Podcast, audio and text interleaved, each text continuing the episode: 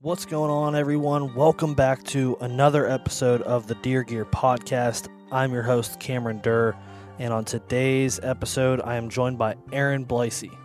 Now, Arron has had an absolutely phenomenal year in 2021, and he is now making a switch from primarily a tree stand hunter to getting into saddle hunting. And it's an interesting conversation because he tried saddle hunting in 2010, 2011, and absolutely hated it. Went back to using a hang on stand primarily, and now he is adding saddle hunting into his toolbox, so to speak. So it's a good conversation. You get a perspective from someone that has tried it before, went back to hunting out of a hang on stand, and now is messing around with saddle hunting again. So we talk about why he switched initially and why he's wanting to get back into it and the setup that he's going to be using. So it's a really good conversation. I'm fresh off the Great American Outdoor Show in Harrisburg, 10 days of just a really good time talking to people. So if you stop by, and talk to us at Exodus. We are super grateful for that. And everyone that came by and was kind of talking to me about the podcast and what what's coming from from me. I really appreciate you guys tuning in and for everyone that stopped by. Can't say thank you enough. Please share this stuff with a friend. We're trying to get the word out. Also, the, the podcast episodes with Dorge about arrows, something that everybody needs to be hearing. So share it with a buddy. I truly, truly appreciate that. Also, uh, quick housekeeping here with what's going on at Exodus. We still have great savings available for the Exodus Render or any Exodus Render bundle. You can save 15% off of any Exodus Render or Render bundle package. So great savings. These savings do not come very often. We discount this product probably three times a year at best. So if you are interested in trying out the Exodus Render 4G LTE Verizon certified cell camera, now is a really great time to get it out in the field, test it out, and make sure it is what you need for next hunting season. So use the code SHOWTIME, that's all caps, SHOWTIME, on our website at checkout, and you can save 15%. So, with that being said, let's hear from Arron Bleise about his transition into saddle hunting.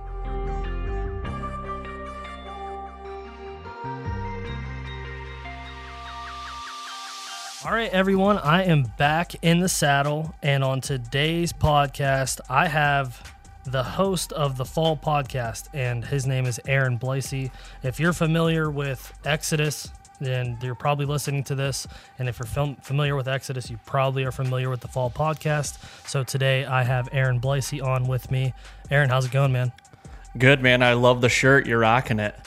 yeah, I had to take advantage of that Hunter's Box Club deal you had going on there. I like it. I haven't even got my shirt yet. I've got the other version that I do, but uh, I haven't got my Hunter's Box Club yet. Should be coming in the mail any day.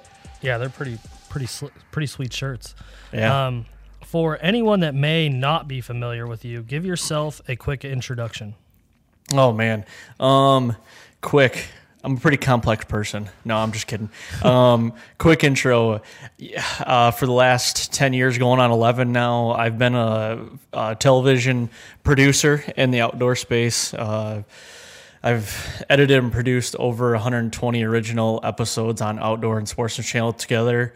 Um, I work for Worldwide Trophy Adventures with Mark Peterson on a day job. Um, so I get to travel around with Mark and uh, and film him and and edit his digital stuff and then a little bit of the linear stuff.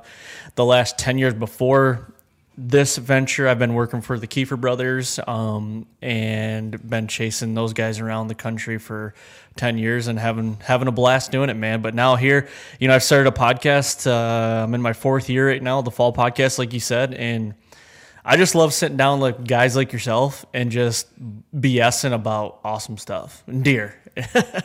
yeah, I was gonna say you have um, you travel the world with a bunch of guys hunting a bunch of different species, but you're a whitetail guy at heart. And um, I had the chance to be on your podcast, and as we got talking, there was a couple things you said that kind of shocked me a little bit, and I was like, okay, I need to get I need to get him on and talk. So, um, Arron, how old are you?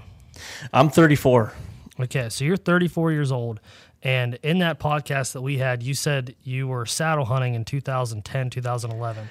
And when you Yeah. said that, I was like, I didn't even know saddle hunting was a thing. Like I knew, I know that John Eberhart says he's been doing it for 40 years, but like for other people, for someone as young as you to say that you were saddle hunting in 2010, 2011, I was like, okay, I got to learn more about this. So, yeah, t- kind of talk me a little bit about um, initially why you got started in saddle hunting in 2010, 2011. What was the draw?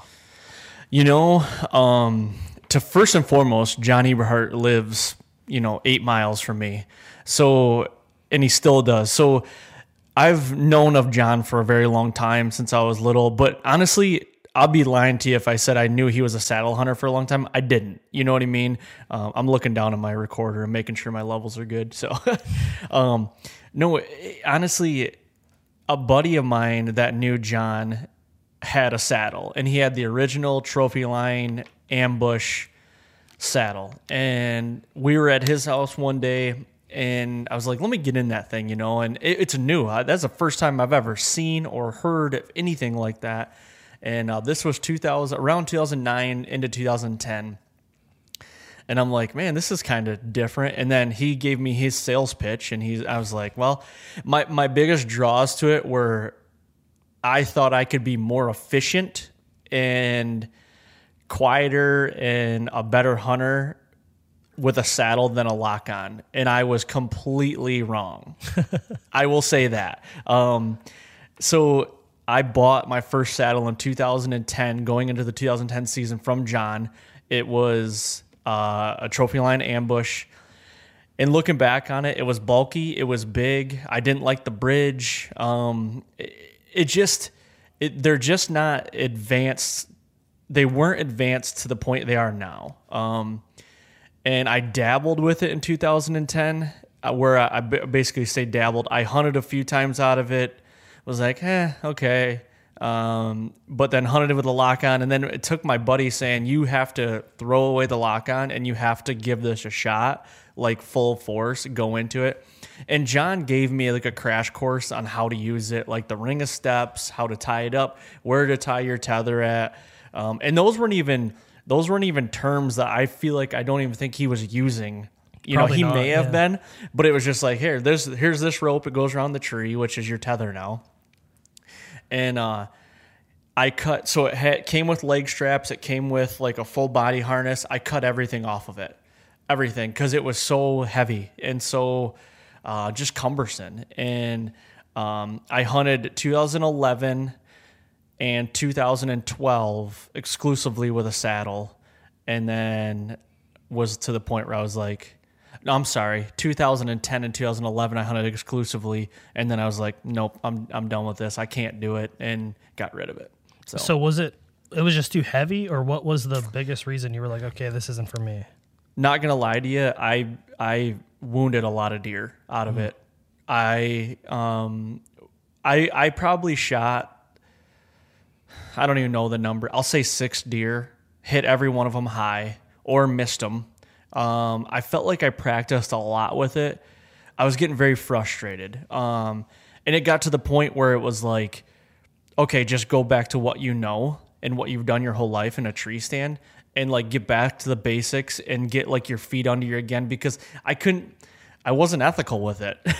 you know what I mean? And there was no there was no uh, information out there but forums and I wasn't a forum guy. Um, you know, if if we had what we had now with YouTube and all that, I think it'd have been a different story. I will say to sit two or three hours in it, it was great. To sit a full day in it was like terrible. Like I remember sitting trying to sit two full days with it, and it just it just didn't. I don't know. I, it just didn't feel right. Honestly, that's that's the best way I can put it. And you were using a ring of steps at that time.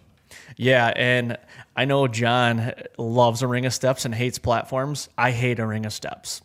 Yeah, I, I've talked to a few people that um, I actually had John on the podcast, and he's like, he's never going to change his ways. He has his system, and it works for him, and he's never going to change. And he believes wholeheartedly that a ring of steps is the only way to go. And um, I've talked to some people that after that recording, they were like, man, I've tried to take John's advice and go to the ring of steps, and it just it's not it's not the way to go. The way the platforms are these days today, you can have the same benefits of a ring of steps way more comfortable Yep. by using a platform.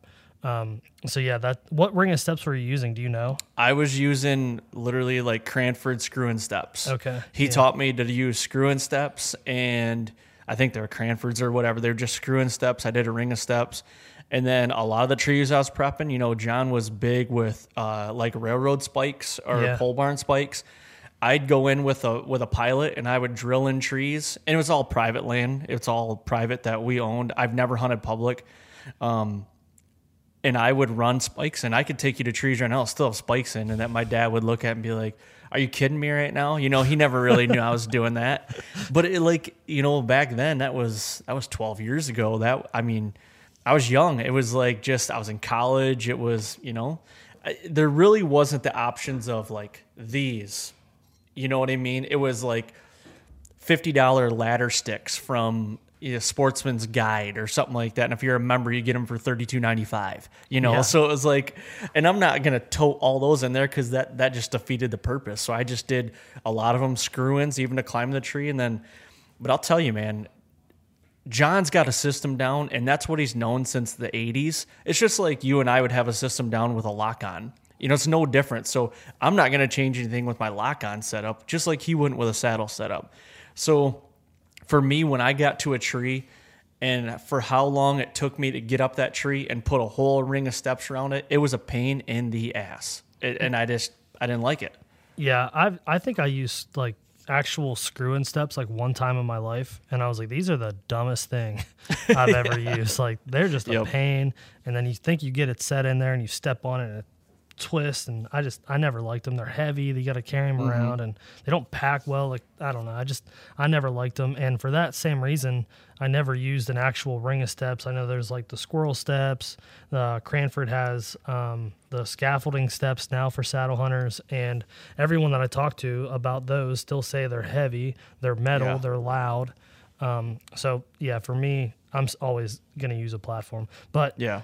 you went from saddle hunting 2010 2011 hated it what'd you switch to after that I went back to lock-ons, man, and it wasn't even a run and gun thing. I was not I was not mobile until about three or four years ago. Like actually, actually three years ago, three seasons ago, it was like I'm gonna do full hang and hunt. I still do some set stands um, in in certain locations, but I went back to set stands. I would spend the summer, the spring and the summer, setting up spots like everybody else out there does, and I just went back to hang-ons and when I started that in 2012, I shot a great buck with my bow. I missed a really good buck on my bow. Um, shot one in 13 and 14. And then from then on, it was like, you know, once you have that little confidence boost again, it's like, yeah, I'm not going back. You know, Right. and it's like this, I've got my system down just like John does with his saddle. So yeah, that, that's what I went back to. And, and, um, yeah, I haven't looked back until, until this year. yeah so that uh, before we get into that when you decided to go more mobile with your lock on um, stands did you see your success change at all were, were you more successful was it the same So I always tell guys like I've always had like I call it a hybrid of a hang and hunt. I'll do set stands like when I went out to Iowa, I set a couple set stands, but then knowing I have a set that I can move at any time. If I see a deer do something, I'm I'm getting mobile. You know, I'm gonna move. Um, so that was kind of like my hybrid. It was never like put a stand on my back, go in, hang it, bring it down, do it again until about three years ago. Um, but yes, I have like my Iowa deer, the Great Hambino. I killed that deer because I was mobile. Uh, if I saw him at a distance for two days and made a move, and he came by me at three o'clock in the afternoon the next day, and I shot him. And if I wasn't, you know, didn't have that mobile thought process or wasn't mobile, I probably I'm not saying I wouldn't have killed him, but you know, I had good success there. Um, trying to think. This year, my Ohio buck, 100% because I was mobile. Went into an area I've never been, scouted it, hung the stand, killed him that night. Uh, Illinois deer, kind of the same thing, but it was a pre-hung stand. but I've never hunted that location. And then my Michigan deer this year was ground spot stock like you like to do on the ground. And um, so, yeah, I was mobile on that as well. But I love having the freedom to know I can go and do whenever, whatever, whenever I want. That is, that is freedom, man. That is like, I love that feeling. There's no stress to me. And I can go, like the deer I shot in Michigan this year, I saw him two days before I killed him. And I saw him in a field and I had a Hilo stand in my truck from Novix, and I'm like, I'm gonna get around him. I'm gonna go set it, get it, and I I went in it, got in it, set it, set it up, got in it, and that that the doe he was with, and he had a satellite buck with him, walked underneath of me, and he didn't, and I'm mm. like, well, I put myself in a good situation, but before not being able to have a mobile setup to do that, that I would have never had that possible opportunity. So yes, I would agree with you. Yeah, like or I would say yes, it, it has made me more successful. Yeah, I think that's the biggest draw to me. Um, I mean, it's, it's, a progression for everyone, right? So mm-hmm. everyone kind of starts in uh, stationary stands, set stands, ladder stands, hang on stands, and then you're like, okay, now I want. Um, I want to be able to put it in a tree. Maybe they go to a climber or they go to a light hang on setup. And then um, you might feel yourself in like okay you have the set stands down i know what, what to do here i have this mobile stand thing kind of set up i know what to do there but if that's your only two tricks you're going to find yourself in scenarios where deer are unkillable and i've talked to countless people that are like yeah you just can't kill that deer and you can't kill that deer the way you're hunting Right. If you if you have some other tricks up your sleeve, if you're willing to be mobile, if you're willing to hunt on the ground or hunt in a saddle, or maybe it is where a situation where you only hunt preset stands and you don't have a mobile setup and there's a deer doing the same thing three days in a row. If you don't have that confidence that you can go hang a stand quietly, efficiently, and get in there and kill that deer, yeah, that deer's unkillable. So there's like a progression as you go there. And if you, I personally believe if you don't have all three tricks or all four tricks in your bag, you're gonna have those situations where you're yeah you you can't kill that deer. hundred percent. And to go further on that, it takes for me anyway, and I feel like it takes a lot of hunters to get out of their own way because it took me a long time. It was like I grew up being a set stand guy. Like that's how things were done around here. That's how I was taught. You go to this stand and that's where you hunt. So now having the ability to do it like having the confidence to just go try to do it on the ground that is that is like gold it is awesome i will say in 2019 the year i went to iowa i had the i had the biggest deer on camera i've ever had in michigan he went in the low 150s and i had him in daylight for the first couple weeks of october like hitting a food plot could not get in there with the stand or with with a stand with the wind he was coming in. So I did something I never thought I'd do. I went in and popped up on the ground. Like I just got in the weeds right next to the he never showed up, but to have to to get over the hump to have be like I'm going to go do that. Yeah, it didn't happen that night, but it will happen. Like you got to be able to be like get out of your own way. You know, there's I did it with my Michigan deer this year. I saw him with a doe I have a stand 200 yards from him, and I'm like, well, I'll go get in that stand. He'll come by me today. And then when I was walking to get in position, I'm like, screw that. I'm going to him. I'm going to go kill him. That was my whole thought process, and I did.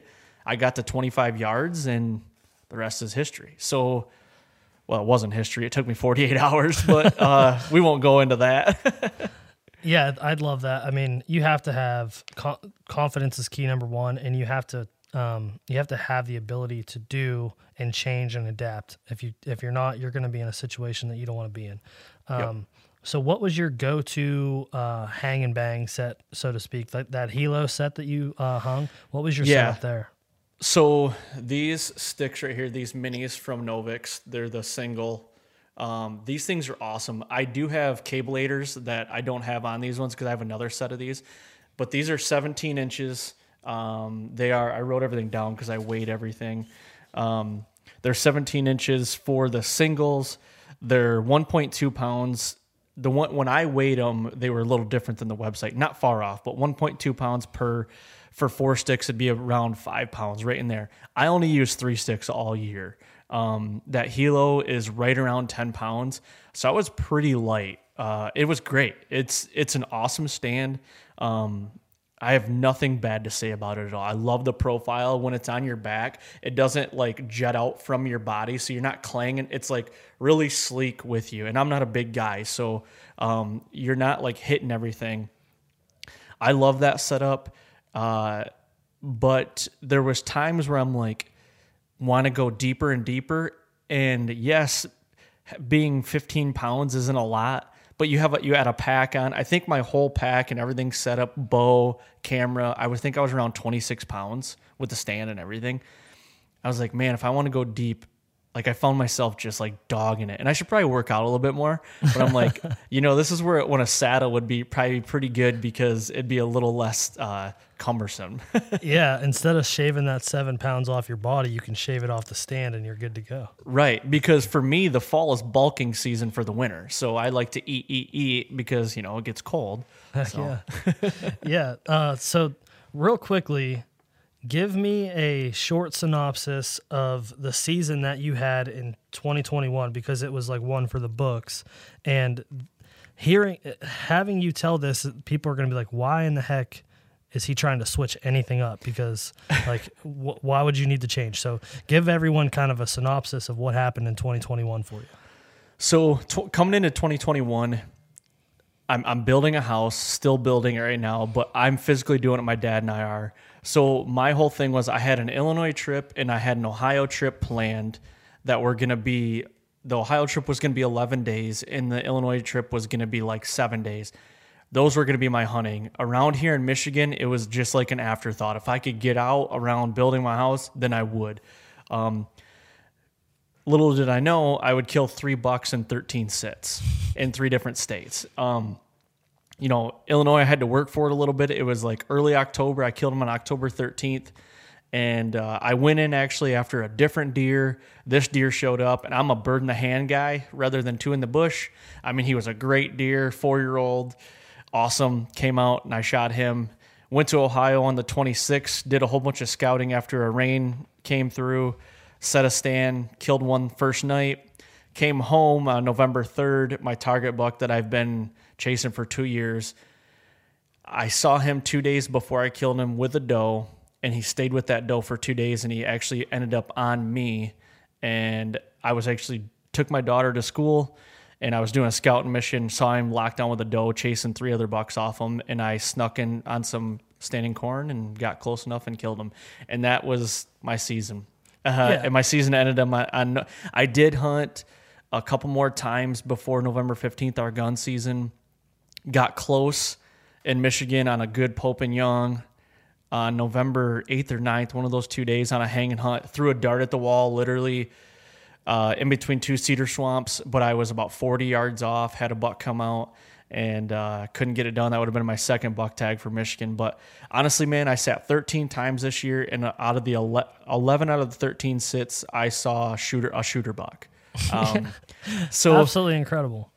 but I will say this is the first year that I went exclusively like hang and hunt. Um, so back to your earlier earlier question, I was more successful in the fact that I was in the game a lot. I mm-hmm. saw a lot more shooters. Um, so yes,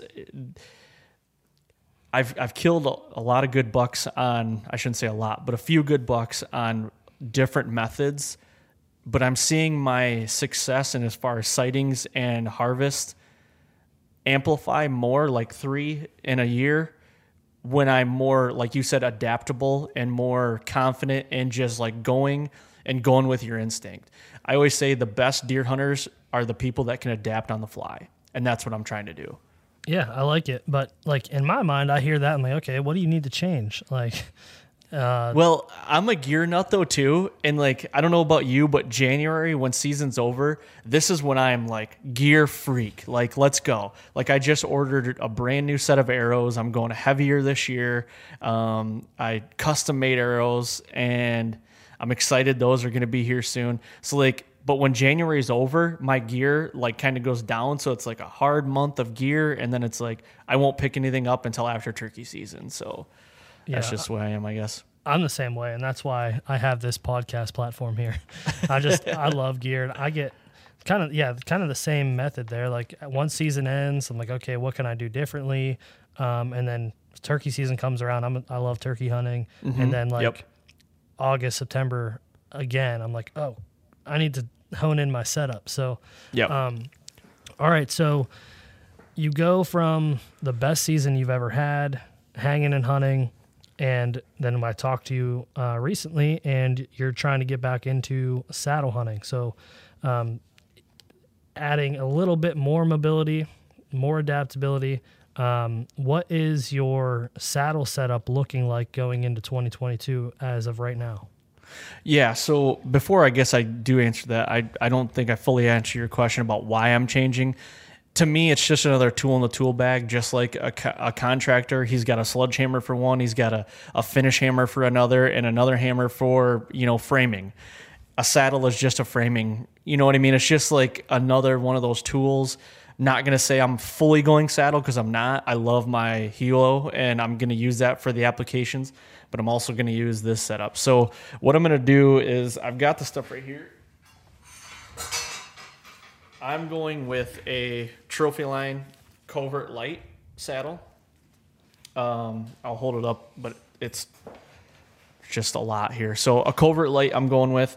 Um, I've got two platforms, two trophy line platforms, the the mission platform, and then the other one, the smaller one, the EDP. I'm gonna try both of them out. Uh, I know you've been you've used both of them, haven't you? Yeah. I'll, I'll be interested to get your thoughts on it because I've got all this gear within the last month and a half, so I haven't been able to hunt out of it yet. But I have got in a tree and just like swung around a little bit. So I haven't really played with it in a hunting scenario yet. So that's why I'm like really geeking out about it. But I could see a use for both platforms. The reason why I like the mission the most, and the mission's the bigger one, is because it's got these little cutouts in here for these mini sticks. Hmm. So it they're packable, and I think, to my knowledge, all, all the research I've done, the only saddle platforms that have the ability to stack sticks on them are the Mission and the Lone Wolf Custom Gear, maybe. I can't remember. But I can take those sticks and they stack right here and here. I put a strap over them and I'm good. You know what I mean? That That's key to me. Like I can hold all of it right there um, it's not i like i said i weighed everything so you know the missions my mission is 5.3 pounds. It's 17.9 by 13.8 inches you know like long and wide. Um, my favorite thing like i said is the cutouts. The edp is smaller. It's 3.9 pounds and it's 13 and a half by 13 deep. I love the handle on it. I wish the mission had a handle on it but that's just me being me, I guess, because I could see myself attaching the sticks to my mission and just holding on to them instead of putting it on my pack if I want. And dude, that's only I'm gonna run three sticks, so I'm looking at um, probably four pounds with the sticks, three to four pounds, and then I'm gonna run the mission. If I run the mission, that's five pounds. That's less than ten pounds. You know what I mean? That in one hand, the bow, and then I've got because I, you know, like I don't know if you do a lot of filming when you're hunts either, but I film, so I got a camera arm, all that stuff that goes in my pack. That to me, that's a no brainer. Like that's killer. And I'm gonna run three sticks, like I said, but I've got cabelators that I'm running. Uh, I ran those all year, 17 inch sticks with cabelators. I could get 17 feet if I wanted to, which Yeah, is all all, I need need. to be. Yep. Yeah. That sounds like a really good setup. So I'll give you my um, experiences with both of those platforms. So the um, I pack my stuff in differently, so that's going to play a big role in a lot of my decisions. The, I'm using the Sitka Tool Belt pack, which is kind of a lot like Trophy Line's Plateau pack, and I stack my sticks on the bottom of the pack, so my my sticks are taken care of. Um, and then I take the platform and I wear it like it's a hang-on stand, backpack straps on my back. The mission platform is extremely uncomfortable to do that with. Because Okay. there's like a hump on there and it digs in your back. So what I ended up doing was I put the hamper on the tool belt, so that has like the um, backpack straps and it's like a pack, and I would just strap the mission to the outside of that, just like you would um, your bow to your pack. Just strap it to it. So that's kind of how I ran the mission, and I hunted with it a bunch, and I thought that I wanted the bigger platform because I was like, oh, I want to be able to get around the tree. It just was a little bit too much. Um, Really? Okay. yeah, it just it was. I didn't need all of it. I mean, uh, there's nothing wrong with it. It just was like, okay, it's almost six pounds. You're getting into that area with like I can get a hang on tree stand for six and a half pounds. So there was like, um, it's just a little bit overkill. So rock solid, doesn't move, really comfortable, especially for um, all day sits. And that's the reason I kept the mission was because for all day sits, I like having the extra room. But I switched last year to the EDP, and um, it's still a little overbuilt. Like it's rock solid. There's a lot of uh, a lot of material there in a small platform, so it's a little bit heavier than it probably needs to be. But that platform for me was absolutely like money. One, I do really like the handle because I strap that handle to my pack. So I use a gear tie and I gear tie that to my pack. And when I climb up the tree, I can just reach back, untwist that, and I have it in my hand. And I mm-hmm. can hang it. My sticks are right here on my like the lower back lumbar. So my sticks are there. Untie one at a time, hang them. So the way that I the way that I pack my stuff in, having the ability to put my sticks on the platform wasn't as big of a deal because my goal with my setup was I want to be hands free other than my bow. So as I'm walking in, if I find myself in a scenario where, okay, I'm not going to get in a tree stand or I'm not going to hang this saddle, I'm going to hunt on the ground, I don't want to have anything else in my hand. I want everything else to be packed. So Yep. I'm walking through the woods and I have my bow, and if something happens, something gets crazy, I can just shoot. I don't Yep. have to set my sticks down or anything like that. So that was kind of the reason why I went with the pack that I went with. Um, I do do a little bit of self filming, but um, it's not like a super high production value deal. Like I'm, I'm using a Lone Wolf Custom Gear pocket arm and a um, Sony A7 III, and that both of those fit in my tool belt. So I put those in the tool belt. I put extra um, layers and stuff in the hamper section of that pack. Then it has two built-in dump pouches. They're water bottle holders, but basically they're dump pouches on the side of the pack. So I eliminate the dump pouches from my saddle. So I just have those built right on my pack. So it's it's a really uh, minimalist setup, and for a lot of guys, it's not going to work because that pack doesn't offer the ability to bring in a lot of stuff because it's small. It's an oversized fanny pack.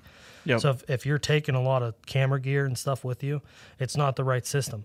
But if you can get away with it, and my goal was to use a pack small enough that didn't allow me to bring us unnecessary things.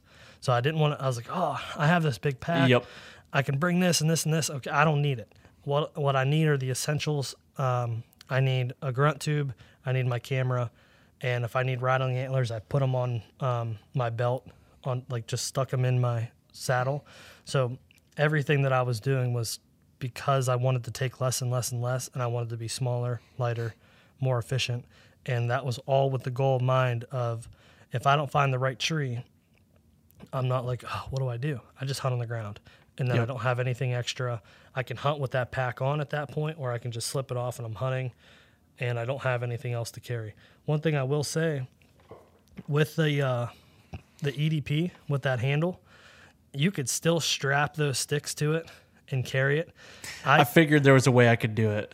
I did it last year to like pack out because I, I had just Okay. shot, I had just shot a buck and I had all this stuff with me and that's what I did. I just strapped that and carried it, carried my bow in one hand and I was good. So that is a really nice um, advantage with that with that platform. And one other thing that I, I need to note is I have really small feet. So the EDP is a good size for me. If you have like size 13 feet, size 14 feet, the EDP is probably gonna be a little small. So is the um the tethered Phantom, like all those, or the Predator, all those small platforms. If you have giant feet, it's gonna be uncomfortable. Yeah, I I'm at size ten, and my buddy has a mission, and he used the mission all year this year. And he went to Kansas on a public land hunt. And when I came home and I had these two platforms, he's like, "Let me look at that little one." He said the same thing that hit that the big platform was kind of a pain in the ass to take deep in public land. And we're only talking the difference of like two pounds. You know what I mean? But it's like really like it's that big of a difference. So next year I'm definitely gonna try both. And I really wish that the smaller one had the ability to like with those little grooves on there so the sticks would fit in perfect. But at the end of the day, it's not that big a deal. My pack is a Kifaru Hellcat, which I've always used. I think like you were talking, like it's like a lumbar pack. Um, so it's like a like you said, an oversized fanny pack. I think mine's just over twelve hundred cubic, like inches, or I can't remember how they equate it. A lot of mollies on it. I love it. Um, and yes, I think with my pack has like the two um, straps that go down and like brace it. So I think I can put that platform almost like they do the tethered uh, the tethered backpack or whatever. I think I could strap it to that. That was my plan. I just haven't played with it much. Yeah, that's exactly what I do with the uh, the tool belt with the hamper. They Yeah. call it a hamper. Um, but without having anything in that hamper, that mission digs into your back. Okay. a little trick to do with that, if you go to like uh, a sporting goods store and you see those like stadium seats, you can put that on the back of the stadium seat and then cut it out to where it's even with that um, groove or whatever that's digging Yep, into your back yep. and it, it eliminates that and you can use that for like knee pads or knee cushion or support so it's not like you're taking something you don't need so it solves kind of two problems Yeah, and there was a couple things when you talk about knee pads. There's a couple accessories that I'm going to try. Like back when I first started saddle hunting, I did do knee pads, but I cheaped out. I went and got like cheap painters knee pads or something like that. And they were just they looked stupid. You just looked like a dummy. You know what I mean? And it's like you're wearing this thing. You I, I feel like everybody like thinks that saddles get a bad name right now. You should have saddle hunted back 12 years ago when that literally was like nobody has ever it was like there there was aliens here. You know, and it's like what are you what are you doing? Like people looking at you like this is weird, you know? If there was social media back then, oh man, like it would have been bad, real bad. But um, um, knee pads, I'm definitely going to try this year. I don't know if I want to do the knee pads or do the pad that goes around the tree. I feel like I don't know. I, I have like some some uh, like a thermoset like seat like I might make my own or something like that. Uh, just cut it to size and then I just don't like the fact of having knee pads on. I just I feel like it restricts me for some reason. I just feel weird. I feel out of place. Like they, so that's my whole thing on knee pads. Not saying I'm not gonna try them. I'm gonna try them, but we'll see. The back band though for all day sits, I definitely want to get a back band for like a backrest. Um, the pouches, so I don't know what to think about pouches on the saddle yet. Um, they're nice, especially for the lineman's rope, because I want to keep my lineman's rope attached at all times. So definitely having this pouch, which is you know just a dump pouch that's basically like a water bottle pouch. I will keep that, but this bigger one, and what you hear is these. This is one thing I don't like. Yeah. The zippers. Yeah. Not really keen on that. I'm gonna take some neoprene and um, cut it to size, and then just melt it on there so you don't get that. But like, I don't know what to think about the pouches. You gotta have them, I feel like, in some aspect because I don't like having ropes and shit all over me and getting them out of my bag. And like, I hate that. I just like having everything easy to get to, you know? So I'm gonna play with that, I guess. I might have a solution. Um, well, number one, to, to your point, John Eberhart says, uh, Hates pouches. yeah, you'll never see someone that's been saddle hunting for 20 years using pouches. And he like he gave his uh he gave his reasoning for that and I, j- I didn't really agree with it. He said like when you stop moving, they keep moving and it's something you can pick out. And I was like, yeah, I get that, but you got to be moving like 10 miles an hour for it to keep swinging. Right. You got to Yeah. be moving pretty violently. But Um, so with your dump pouches, one thing that I do, I do have one. I have it on my left side because that's my lineman's rope. But what ropes are you using? Are you using? Um, do you know what millimeter rope they are? It's a 3.8. It's uh or the 3 eighths rope. I I don't know what millimeter that is. I'm not deep into the saddle community right now yet. So Let me see. the Okay, this is so the, li- the lineman's rope. that's Or the- probably yeah. that's probably 10 millimeter. Um, if you upgrade your ropes to an 8 millimeter rope, you can put your tether and your lineman's rope in the same like pouch. the bridge or like the tether. Yeah, it would be. Um, yeah, that's that's eight millimeter. If Yep. you if you use eight millimeter on both, you can put both um, ropes in the same pouch, and just have your lineman's rope on top, your tether on the bottom. So when you pull your lineman's rope out, you have that, and your tether's left. So then you pull that out, and you're good. So you only need one. Um, yep. on my if I had the other dump pouch, I don't because of my pack has it. But what I did with that is I have it on my right side and I cut a hole in the bottom of it and I use a retractable gear hoist and I put that in that dump pouch so it lives there because it's kind of big. I use that Doyle's hunting hoist. I just bought one. They're kind of big, right? They're they're a little bit big, but if you put it somewhere that it lives there forever, um, it doesn't have the ability to clang up against the tree because it's not on the outside of my saddle. I just Yep. cut a hole in that dump pouch, and that lives there, so it's always on my right side. So um, that is that's kind of what I'm doing with that, and I would say the first thing that you should do with your ropes is upgrade to eight millimeter ropes. Um, Okay. They're I use uh, Oplux, and I know um, Latitude just came up with their own. It's their I don't know what material it is, but it's designed for saddle hunting. Um, a bunch of other companies have eight millimeter ropes that are great, but the biggest benefit there is it packs down into like the size of your fist. When you're using those 10, 11, 13 millimeter ropes, they're big and bulky, and they're just oh, I mean, it's, it's unnecessary. Yeah. So that's one thing that I would say. The second thing uh, on the knee pad deal. So I'm going to um, I'm going to say what I do with my knee pads. The reason why I always use them. I also I use knee pads in a way that um, I'll either wear the knee pads in or I have pants that have built-in knee pads, which I really like those. Um, but the reason I will always wear knee pads is because I'm a sitter in the tree Okay. and I like to have those knee pads on rather than having to carry in that extra cushion. I don't want to carry in extra stuff. I know. I, I So- don't either. But if I don't saddle hunt and I hunt on the ground, the knee pads help there too. Oh, I could see that. Yeah. So that's why I always wear knee pads because if I'm sitting on my knees or I'm crawling, I want to have my knee pads. Um, I want to have them on for that reason. They help both. They help with both things, but I want to have them on more for the fact that if I'm going to hunt on the ground, I have knee pads and then I can sit comfortably. Because one of the things with sitting on the ground, you have to be really still because you're at eye level, and if you're uncomfortable, you're going to get picked off. So What do you? What ones do you use? I use the ones from Latitude. Um, Okay. What I really like about those, so I know I talked to you um, off air through text a little bit, and you were saying you're going to go with the Trophyline ones. The Trophyline ones um, are great knee pads, and especially at the price point, they're freaking awesome.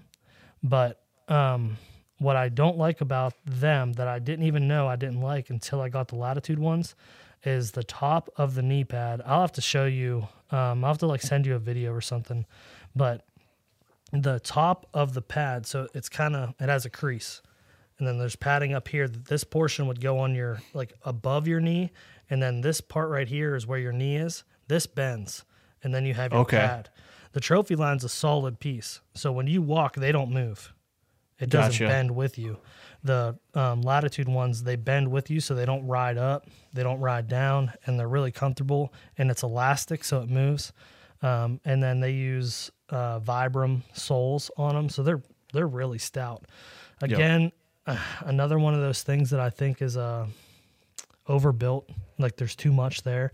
You don't need as much padding as they give you. But um, going, I use the Trophyline ones, and then I use the latitude ones. And having that mobility in your knee pad makes you don't even know they're on. You strap I them could see on that, yeah. and you're good. So that's uh yeah, I would I would check those those out. Now they are expensive. I think like tethered's knee pads and latitude's knee pads are like seventy dollars, Jeez. which is really expensive for knee pads, especially when you can buy the Trophyline ones for thirty.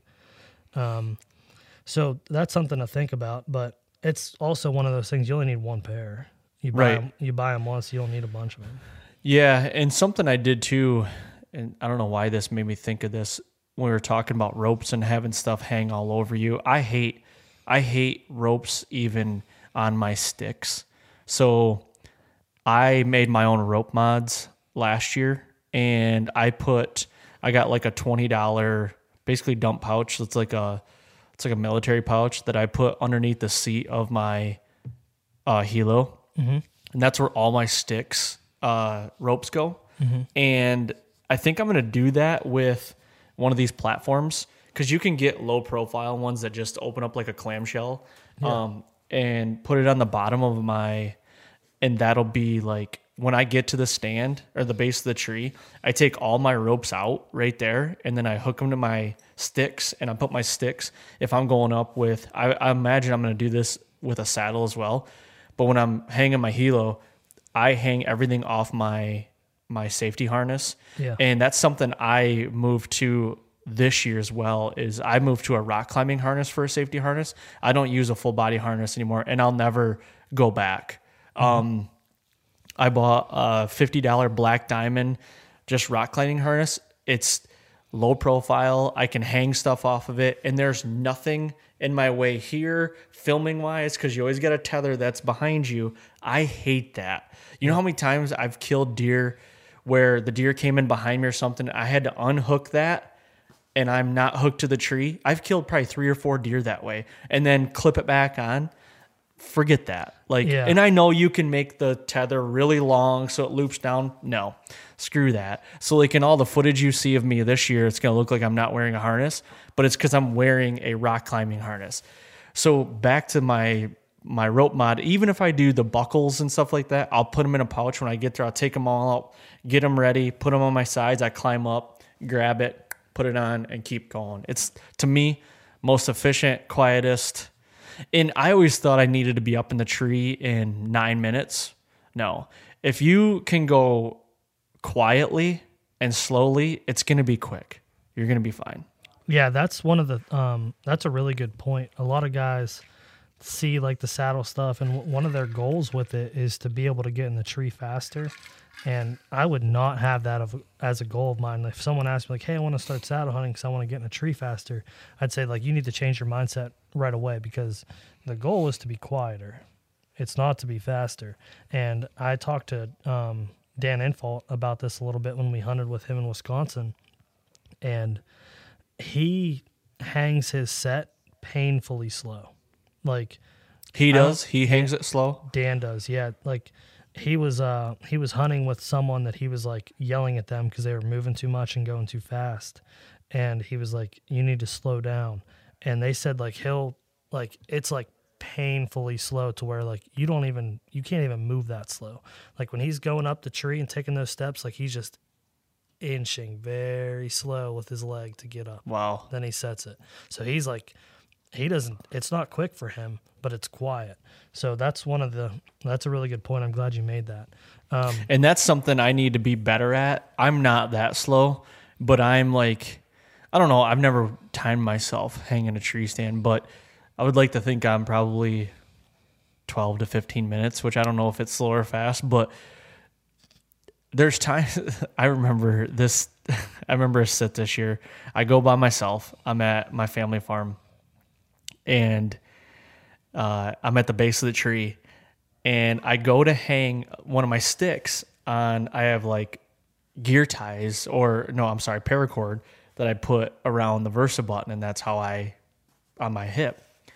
Well, I'm doing it when I'm not looking, and I'm just like reaching back like this, and I miss the loop, and it falls, and it hits my stand, and you could have thought Vietnam was going on with a bomb. Like that's how loud it was. And I literally go in my head, I yell at my, I'm yelling at myself in my head like slow down. Just freaking stop. I'm between two cedar swamps that I feel like deer are bedding in and I'm just like you need to slow down. And I get up finally. I get up and it wasn't much long after that I had that Pope and Young come out and I'm like and around here that like that's what I'm trying to kill. Like that's Right. That's an anomaly. you know, like that's um but no, it's that's slow is fast. Fast Yep. is slow, or however that saying goes. So Yeah, I agree. Uh, one thing or too, smooth is fast. with the rock climbing harness, there's finally a hunting company that's making those. Um, Are there- is there? marketed? to- yeah, it's called Dre. Um, okay. I forget what it's called, but it's literally just like a belt, and it just has leg straps and it's a belt and it moves with you around the tree. Like when you move like this, it's on a carabiner, and it Oh, like, you- nice. You, can swivel your hips, and they have a they have a really cool system. I'm I'm I'm trying to learn more about it, but they have a pouch built on the side of it that a saddle pops out of. So it's like What? yeah, it's like a um, the material for the saddle like pops out of it, and you clip it in, and you have a saddle, but it rolls up in this bag almost like a hammock. Hmm. Yeah, it, it like rolls up inside itself, and it, it lives on that um, on that belt. So it's like you wear a belt in that just has a pouch on it. And then you get Yep. to the tree, and uh, you can either decide like if you're going to hunt and hang on, you don't need the saddle portion of it, so it's just your harness. And then if you want to hunt out of it like a saddle, you pop that open. You have your bridge, and uh, it all kind of hooks together. It's a pretty pretty neat system. A lot of guys love it. I've never seen it or messed with it, um, but I'm I'm looking forward to learning more about what what they have because in the um, the saddle hunting forums on Facebook are extremely. Um, there's a lot of people that use them. There's a lot of information out there, and it's very active. Is the word I was looking for. And a lot of people are like, "Oh, what's the best saddle? What's the best saddle?" You won't see a forum that doesn't have that company mentioned. So um, Really? yeah, I'm, I'm pretty interested to learn more about that. Also, I'm interested to learn how you like the the Trophyline because it's funny how um, Trophyline made like the original saddles. You have those. Yep. They were like neoprene, um, just heavy, just like not not good saddles. And I don't want to be like a basher, but it like at the time it was like the Cadillac because there was nothing else. But Right. now looking back and see what we have now, it's like that thing was a cumbersome piece of poop. You know? Yeah, it's it's funny because like all the guys that I know that have used it, because they used it, they got out of saddle hunting.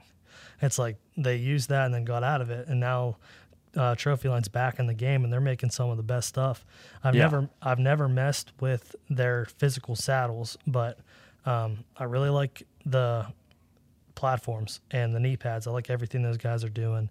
Um, so I'm interested to hear how you like the saddle. Is that saddle uh, a pleated saddle, or is it just one panel? one panel. So it's a one panel, which I don't know if I'm gonna like it or not. But I've only I've only ever hunted saddle hunted out of a one panel. So, but one thing is I don't know how big a lot of the saddles are from the top to the bottom.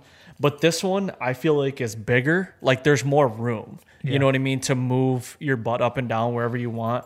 Um, so I do like that. One thing that they had in the initial ambush was that there was no clip here. Mm-hmm. It was just this, and it was I hated it. The clip is awesome, and they're quiet, like Yeah. really quiet to do that. And the leg straps, they have these little quiet ones as well. That was loud because I'm one handed. But I love the bridge loops. They're big, they're sturdy, hard to see probably. Um, and then these little loops here are for your lineman's belt. Yep. So it's not that heavy, really, to me. And and uh, now I've I've never had another saddle in my hand but a Trophyline, so I don't know compared to a latitude or a tethered or whatever saddle like where it compares. But I like the gray. I'm a gray guy. Um, and it's got a ton of molly options. You know, if you want to put anything on it for molly loops. Um, I don't know. I'm excited to try it. I wish it was still hunting season so I could get out there and I didn't get it till like right after hunting season, so I've just been wearing around the house. No, I'm kidding. I haven't. Do you plan on um, hanging your sticks from the molly when you're climbing? So yes, I've been looking at Genesis 3D printing their kind their stuff, and I'm like, do I do that or like get something to hook on to my saddle somehow that way, or do I just do what I did with my stand and put um, um, what you call it, uh, a paracord with a loop there and just looping it. I don't know. Uh, we'll see. I'm a cheap ass, so I'll probably be doing paracord. That's Um, what I do. Yeah. I put a paracord loop on the step, and then I have those S beaner um, Yeah. clips, Yep. and I take one of the uh, hinges off, just break that off so it's just a hook, and I loop those on. And I, I'm like yourself. I only use three sticks, so I hang one, and then I have one on this side, one on this side, so I can just climb up, poop, and I'm good to go. So What do you really use for system. sticks? I'm running the Beast sticks, Okay. uh, three three Beast minis.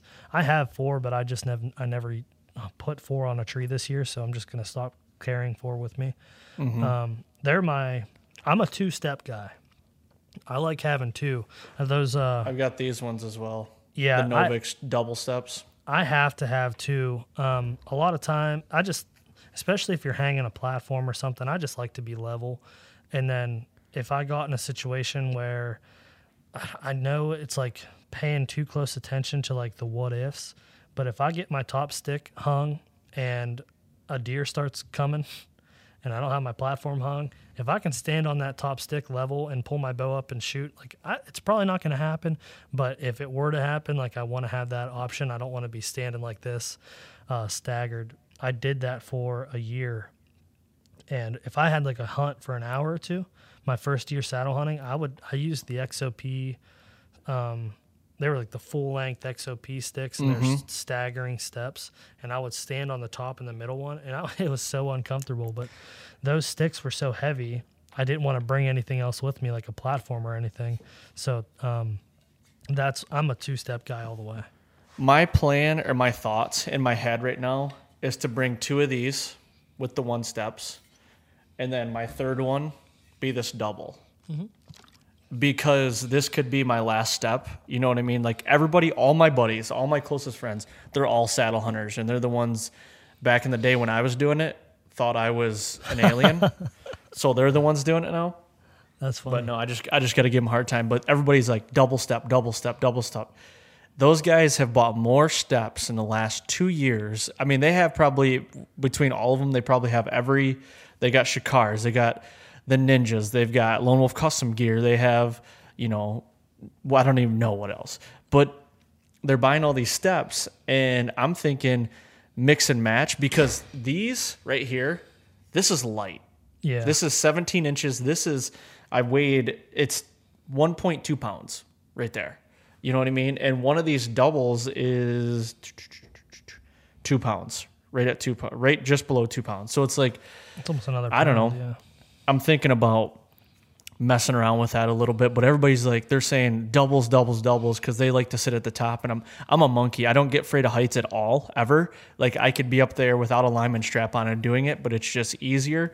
So I don't know. I'm gonna play with it. I have both of these steps in the long steps as well, so I've got a lot of options. But um, with my Hilo, I have those. Uh, I just watched your guys' gear gadget. I don't even know how long, guys, you put it out, but you guys did one on um, when you did the rattle, Oh, the head yeah. rattle deal when Chad had that, and then another one. Your guys, I don't even know who that was. Actually, had the stick quiver. Yeah. So I have, yeah, I have two stick quivers that I'm kind of messing around with. The only reason why I haven't fully went into the stick quiver is because I like to, you know, how Lone Wolf and Lone Wolf Custom Gear have the seat as your platform and put your pack on it. With the stick quiver, I haven't figured out a way to do that yet because I like putting my pack on that. I hate having a big, huge, bulk, bulky pack that you have to put your stand on. I will never do it because I sweat going into the stand, and that pack just makes your back sweat even more. That's why I go with the fanny. Yeah, that's smart. Um, so. we've been going for about 55 minutes here.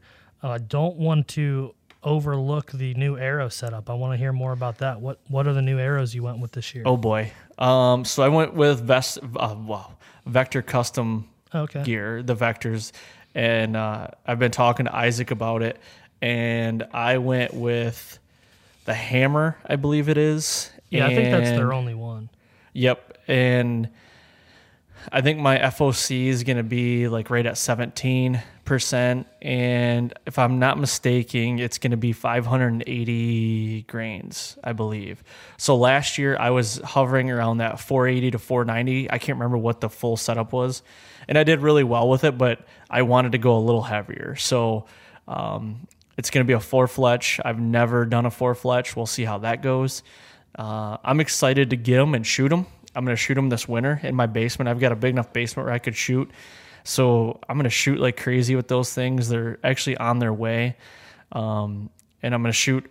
I went to 125 grain head last year, and I don't know if I'll ever go back. Dude, I, I might even go bigger. Who knows? But 125 has been my bow. I shoot a Mathews V3, and it just tunes so well with that broadhead and that arrow setup.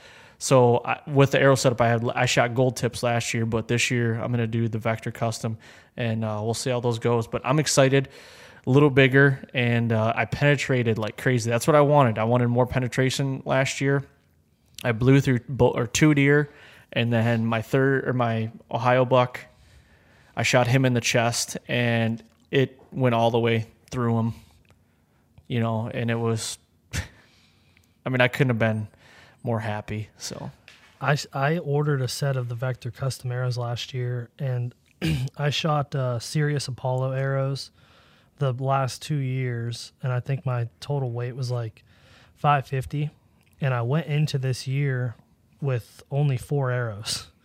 And oh really? yeah, and I was like, man, I shoot these really well, but I only have four of them. Um, I need to order some new arrows, and I was like, those vectors look really nice, and it's super the the um, algorithm they use.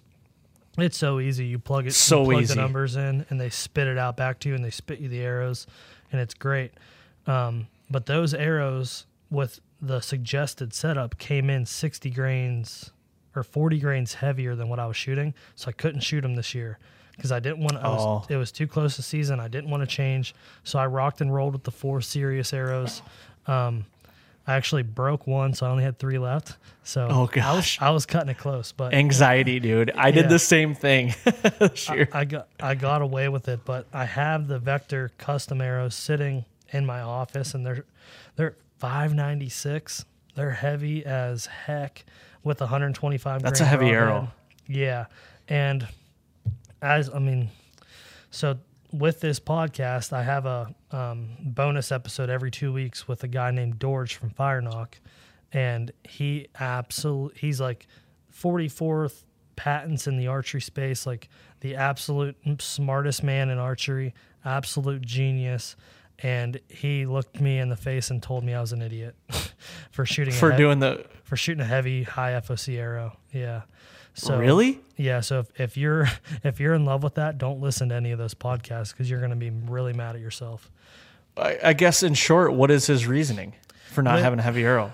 With um, so all the Ashby reports, everything that Ranch Fairy's doing, all, all the hype around high heavy FOC arrows, all the Ashby reports are designed on um, traditional bows. So not a modern bow with an 85 percent or greater let off.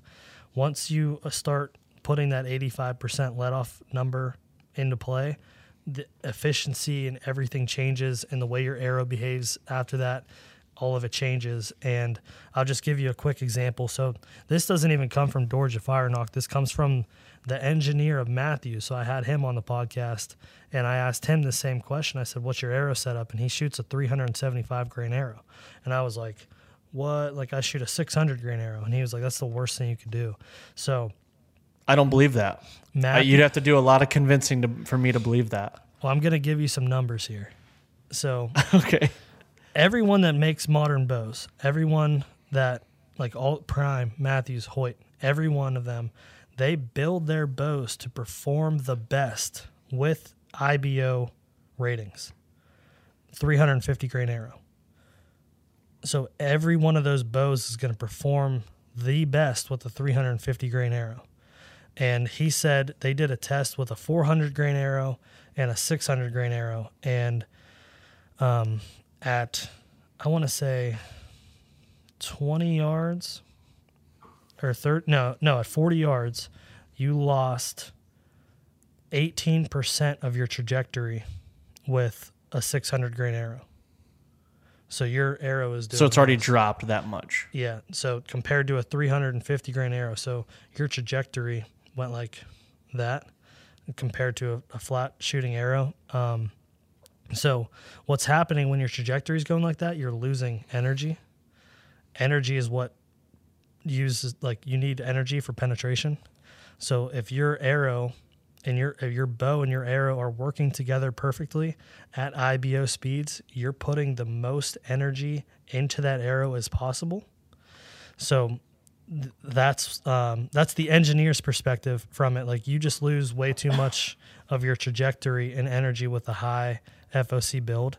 They just say it's it's not worth it. Like you can pass through a deer at 30 yards, 20 yards with a fast arrow. 100%. So I haven't dove into the test with Dorge at FireNock yet. He's doing a test that's going to take him two weeks where he bought a Doppler radar and he's going to have heavy arrows and then everything in between and show how much energy loss is, um, how much energy is lost downrange with modern bows. Um, everything, all of that is with a bow that's shooting, I want to say, um, 280 feet per second or greater. So if you're shooting less than that, none of this matters. The high FOC is going to help you out. But once you go above those uh, speeds, everyone's like, "Oh, I need a faster bow. I need a faster bow." And then you put a 700 grain arrow on it, and you just defeat the purpose of having a fast bow. Yeah. Um, so I I don't know all the specifics yet. I don't have it all dialed in, but I know he's going to break it down, and, and he's just he's a very smart guy. It's this is like physics based. This isn't like, um, I mean, it's all backed up by physics. Right. So I'm paying attention to it. I have not bought lighter arrows yet, so I'm not switched over, but I'm paying attention to it just for the the fact that um, I'm I'm a numbers guy. I like the numbers, and if you can prove something to me with numbers, then I'm gonna be like, okay, what this is what it is. But this year, I shot through a deer the full length of his body with a heavy arrow setup. Could I have done that with a light setup? I don't know. I don't shoot one, but I don't have any issues with mine right now. Did you so- shoot a deer in the chest this year? No, he was actually like almost facing away, like super quartered away. Oh, okay. and I put it like right in front of his back ham and just blew through, came out the front of his chest. Anyway, man, I'm not going to take up any more of your time. Um, Yeah, you're good. I, I really appreciate you coming on. Um, I don't I don't know. It seems it's really easy to talk to you, so I, I really appreciate that. This is going to be Yeah, one no of my, problem. one of my better episodes. So I um, appreciate you having me, dude. Thank you. if anyone wants to hear more from you, check out your podcast, see what you got going on in your life. Where can they find you? Yeah, um, anywhere where you download a podcast, uh, look up the Fall Podcast. Uh, I drop a new one every Tuesday morning. Well, I try every morning, but it's every Tuesday. So you'll get one every Tuesday. I'm creeping up on my 200, 200th episode, so it's pretty cool. It's all strictly whitetail stuff. I do throw in some turkey stuff during turkey season just to stay relevant with the. But uh, yeah, that's uh, look at me on social media, Instagram, the Fall Podcast, Facebook, same thing, and uh, yeah, that's that's basically it. When your hunt footage comes out, where's that go? I um, don't know where that's gonna go yet. Yeah, everybody will be able to see it. I'm, we're still trying to figure that out right now. Um, I've got two hunts, Illinois and Ohio. The Michigan one was not filmed, but um, those will be out. And when it gets closer, I will let everybody know, and I'll let you know. So if you do want to disperse it or something, you'll see. Great. Yeah. Thanks, man. Thank you.